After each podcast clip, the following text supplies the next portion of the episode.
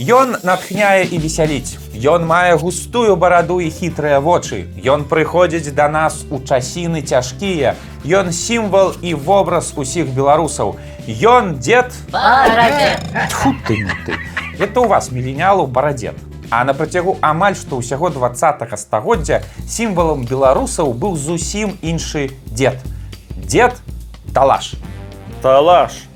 Просто талаш. Звычайны паляшук, які ў 75 год узначаліў партызанскі атрад супраць палякаў у савецка-польскай вайне. А падчас другой сусветнай вайны зноўку сышоў у партызаны, калі яму было ўжо амаль што пад 100 гадоў. Хлопцы, давайте, давайте за мной! Ды хлусня гэта ўсё, байкі. Адчапіцеся ад старога, ён жа хадзіць не можа. Молчите, смеркачи! Слухайте во, что Тимох вам рассказывая. Давай, сынок, валим правду матку. Сёння герой нашай перадачы, крэпкі арэшак і партызан Васіль Ісакавіч Талаш.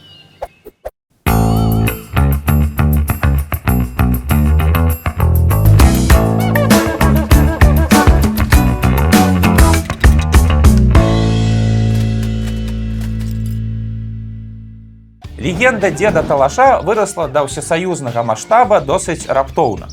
У 1932 годзе на палесе праходзіла вялікая беларуска-украінская этнаграфічная экспедыцыя. І вось у вёсцы навасёлкі петрыкаўскага раёна на лаўку да этнографа прысеў 88гадовы дзед Васіль Талаш і пачаў распавядаць. Але не пра прывідаў і не пра абратваджэнне стралы, а пра свае гераічныя прыгоды падчас савецка-бальшавіцкай вайны. Слухай сюды, я ж у разведку ходил, партизанским отрадом командовал. А один раз, о, поверишь, иду по лесе, а на мне пять польских белополяков. Як накинулись, я одному в лыж, другому в морду, третьему под дых, а два другие разбеглись. Ой, як было, поверишь? Сшытак з запісамі этнографа ў тым жа годзе патрапіў да пісьменніка Якуба Коласа. Беларускі класік настолькі ўразіўся прыгодамі старога палішука, што вырашыў напісаць пра іх кнігу. У 1934 годзе колас выдаў сапраўдны хіт дрыгва. Прыгодніцкая аповесць пра перыяд савецка-польскай вайны на палесе. А дрыгва гэта імя ці прозвішча? Дрыгва гэта адно з назваў балота. У беларускай мове больш за 30 абазначэнняў тэрміна балота. Ну любяць у нас гэтую субстанцыю. Дык вось Васіль Талаш у гэтай аповесці быў галоўным героем, хоць і пад іншым іменем. Дарэчы, а ці ведаеце вы пад якім іменем выступаў дзед Талаш у дрыгве. Калі ведаеце, то пішыце ў каментарах. Праверым, ці ёсць сярод вас знаўцы беларускай літаратуры.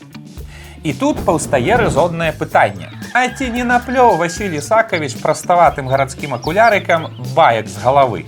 Мог жа і прыдумаць. Да я уже правду говорю. Я ніколі не хлушу, не маню и не старый. А ты собаку закрыла? Крыла. Сама иди закрыйся. Хутчэй за ўсё крэпка прыўкрасіў. Але мы маем дастаткова дакументаў, каб сцвярджаць, што стары партызан асноўную канву свайго жыцця выдаў праўдзіва. Мы ведаем, што Васіль Ісакавіч Талаш нарадзіўся 25 снежня 1844 года ў малой вёсцы пад Петрыкавым. 1844 год. Вы толькі падумайце. Чалавек паспеў у дзяцінстве пабыць прыгодным селянінам, а паміраў ужо пры каляровым кінематографе. Дык як ён пражыў так доўга? У чым сакрэт маладосці? Слухайте сюды, маляты. Не курыце махоркі, не піце самагонкі, подписывайтеся на YouTube канал Белсад Гісторыя і ставце падабайкі. А, ну яшчэ, сцеражыцеся бычага цэпеня. Ну і пра першыя 75 год жыцця Васіля Ісакавіча мы нічога не ведаем. Прыкольна гучыць, да? Першыя 75 год жыцця. Усім бы так. Ведаем толькі, што пайшоў у прымакі ў вёску навасёлкі. Меў трох сыноў і двух дачок. Ну і як усе палішукі працаваў на гаспадарцы. Нідзе не выступаў, нікуды не бунтаваў, ні ў 1863 годзе, а мог бы ўжо ні ў 1905, ні ў 1914, ні падчас рэвалюцыі 1917 года. Звычайны, бязмоўны і безаблічны селянін. Сапраўдны беларус. Паглядзіце, што будзе далей. І тут прыйшоў год 1919. 75гадовы Васіль Талаш завязвае тугалапці, бярэ свой брыль і арганізуе партызанскі атрад з мясцовых дзецюкоў, якія ладзяць дыверсіі супраць польскіх жаўнераў у раёне Петрыкова. Якая муха яго укусіла? Ці то прыпецкі камар, які малярыйны. Як такое ўвогуле можа быць? Ёсць кананічная гісторыя, па якой нейкія польскія жаўнеры зайшлі на двор да дзеда талаша і пачалі забіраць на падворку ну просто што бачылі. Стары не сцярпеў, узяў сякеру і прагнаў рабаўнікоў. Ну, а далей адступаць проста не было куды. І ўнутры дзеда абудзіўся палявы камандзір, які спаў шмат гадоў. Іншая кананічная гісторыя кажа пра тое, што ў вёсцы талаша нейкі час кватараваў дужа харызматычны камандзір чырвоных, які не толькі не рабаваў вёску, а наадварот распавядаў талашу пра перспектывы камуністычнага ладу ва ўсіх фарбах. Ну і дзед павёўся і паверыў. Верагодна, у гэтай гісторыях ёсць свой кавалачак праўды. Зразумела, што рабавалі салдаты ўсіх армій больш-менш аднолькава. Але на праўду у польскіх жаўнераў не было ніякай зразумелай агітацыі для палішукоў. У іх вачах усе мясцовыя жыхары былі недапалякамі, якія ўяўлялі інтарэс толькі як пастаўшчыкі правіанту. А вось у чырвоных усё было наадварот. Кожны селянін патэнцыйны жаўнер сусветнай рэвалюцыі. Таму хочаш Маркса, хочаш Леніна, хочаш троцкага, тады яшчэ можна было. Агітацыйны контент на любую мэтавую аўдыторыю. Ну і нейкая старгет рэклам спрацавала на Васіля Талаша. Товарищ командир! Товарищ командир! Кап, кап, кап. Капиталисты сами продадут нам веровку, на якой мы их и повесим. Леніна цытіруе. А агульная вера у революцию – это уже и есть початок революции. Малайчына Васіль. Ісакавіч. Талаш, ганаруся табой. Мой корову дадут, а мой две. Натхніўшыся стары паляшук сабраў партызанскі атрад, які ладзіў дыверсіі напады на патрулі палякаў і перадаваў інфармацыю чырвоным. Талаш удзельнічаў у некалькіх разведвальных аперацыях. І калі камуністы перайшлі ў наступленне, то старога палішука нават уключылі ў 47ю дывізію чырвонай арміі. Пясок сыпецца. Куды ён папёрся? Дык вось тут Васілю талашу напэўна і пашанцавала. Ён захварэў на тыф і вымушаны быў вярнуцца ў родную вёску. У навасёлках яго зрабілі старшынёй сельсавета. Але там нешта досыць хутка пайшло не так. Усё ж палявы камандзір на мірнай пасадзе не заўсёды ўжываецца. Ну і ўзрост. Карацей, хутка талаш вярнуўся на сваю гаспадарку. Заўважце на сваю гаспадарку. Падняўся мужик, бо пачынаў ж з прыгонных. Дык якая свая гаспадарка пры камуністах? Пра міжваеннае жыццё талаша мы ведаем тры крыху супрацьлеглыя рэчы. Па-першае, дзед талаш сапраўды верыў у камунізм, за які ваяваў. На яго напраўду торкнула уся гэтая гісторыя пра роўнасць і справядлівасць. Ён выступаў на сходах і мітынгах, супрацоўнічаў з ГПУ у пошуках шпіёнаў.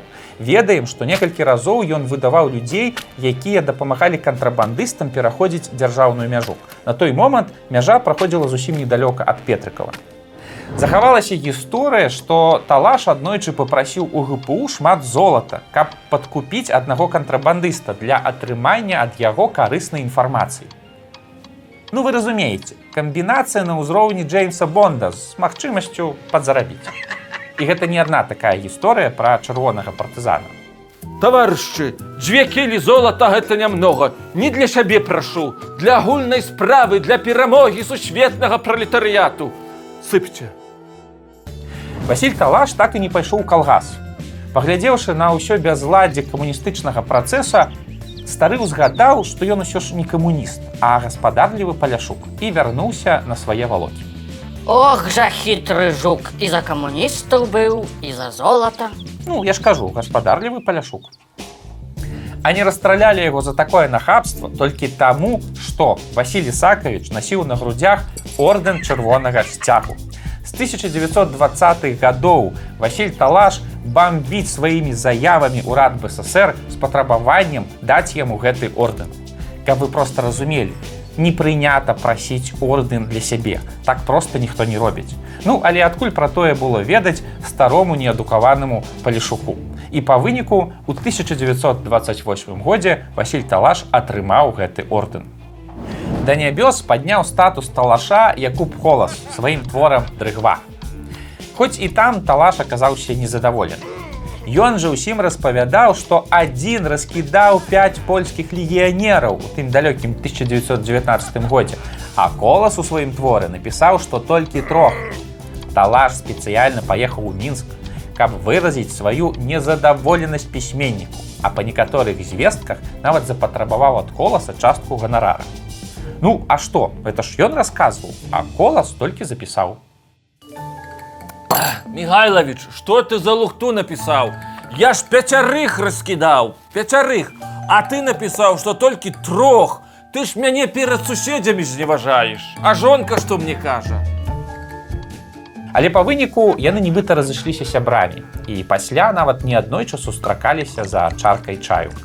Склалася так, што ордэн і дрыгва зрабілі талаша адносна недатыкальным. І страшны 1937-38 год дзед талаш праскочыў без асаблівых стратаў, нават не гледзячы на тое, што быў аднаасобнікам.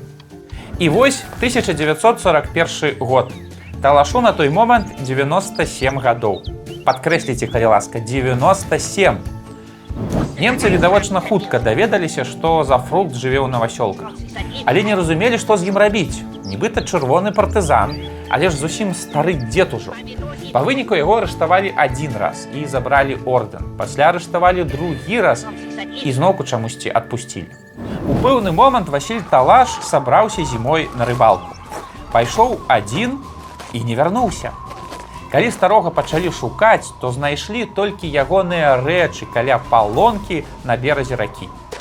Патануў дзед. Патануў, але усплыў у хуткім часе ў мясцовым партызанскім атрадзе. Яшчэ адно круцельства ў стылі Джеймса Бонда. Тут таксама ёсць разыходжанне версій. Па адной талаш пайшоў партызаны, бо не хацеў сядзець і чакаць трэцяга арышту. А па другой у атрад яго клікалі даўно, але стары паляшук пагаджаўся ісці толькі пры ўмове, што пасля вайны яму выдзеляць асабісты гектар зямлі. І ніхто яму сказаць нічога не мог. Узялі. Нейкі дзіўны камуніст гэта талаш. Ага, нібыта камуніста насамрэч кулак нейкі. Во-во. Ну, я ж казаў, гаспадарлівы паляшук. У атрадзе дзед талаш патрэбны быў, канешне, не для баявых аперацый, а як сімвал партызанскага змагання. Але ў лесе легендарны партызан праседзеў нядоўга. Нейкі піяршчык спахапіўся, што такі кадр больш патрэбны ў цэнтры і талаша пераправілі ў Маскву. У Маскве Васіля Ісакавіча пасялілі ў дарагой гасцініцы і пачалі вазіць па розных мітынгах і радыёперадачах. Хоць талаш на той момант быў ужо вельмі стары і малы як грыбок, але за словам у кішэню не лез і сваім паляшуцкім говорам даваў дусту фрыцам на шматлікіх імпрэзах. Захаваліся сведчанні партызанаў з Беларусі, якія ўзгадваюць пра тонізіруючы эфект прамоваў легенды партызанскага руху, якія яны чулі па радыё. Дык а што гэта сюды гаварыць у гэту тычку? Сюды Дык і людзі пачуюць і жонка? і жонка. Жонка, навяжи собаку. Василий Исакович, А, все, все, все, все. Братцы, бейте гитлерцаў поганых. Дык, а яно што беспроводное было? От технологію. Ядро на матч. Па Маскве стары паляшук хадзіў без страху, а калі губляўся, то падыходзіў да любога сустрэчнага мінака і пытаўся. Прабачце, а дзе ў вас тут жыве знакаміты дзед Талаш? Ну вы разумееце ўзровень самаацэнкі дзеда талаша. Талаш вярнуўся ў родную вёску адразу пасля вайны. Паспеў яшчэ з'ездзіць у мінск да панамарэнкі, каб выбіць для свайго калгаса каня. І нават уладкаваўся лесніком у мясцовым лесе. Але нехта вырашыў, што напэўна ўжо хопіць. 101 год цалкам дастаткова. Васіль Талаш памёр 23 жніўня 1946 года і пахаваны на гарадскіх могілках Петрыкова. Што гэта ўвогуле было? Жыў сабе чалавек 75 год, нідзе не засвяціўся, а пасля раптам 25 гадоў суцэльных прыгодаў. У чым сакрэт деда Талаша? Слухай, дзед, ты ж казаў не піць, не курыць, каб доўга жыць. Маляты, ніколі не кажы ніколі. Ці ж ты гэтага сабаку ўвогуле? Дык што ж паўплывала на такое магутнае пераўвасабленне деда Талаша? Можа, гэта ідэі Маркса і Леніна так запалі старому ў 1919 годзе. Калі ён паверыў у сябе і ў сваё права браць ад жыцця ўсё, а пасля шчасліва пражыў 25 год, так і не зразумеўшы, што людзей навокал гэтыя ідэі цягнуць у пекла. У беларускі нацыянальны код дзед Талаш увайшоў як сімвал мужнага партызана і барацьбіта. Але мы дужа мала ведаем пра ягоныя партызанскія прыгоды ў 1919 1920 годах. Можа ён там праўда нешта прыдумаў. Можа варта паглядзець на гэтага сівабародага старога пад іншым вуглом, як на чалавека, які не баяўся браць сваё, не пужаўся ворагаў і не звяртаў увагі на аўтарытэты. І яшчэ не паленаваўся памяняць сваё жыццё ў 75 год.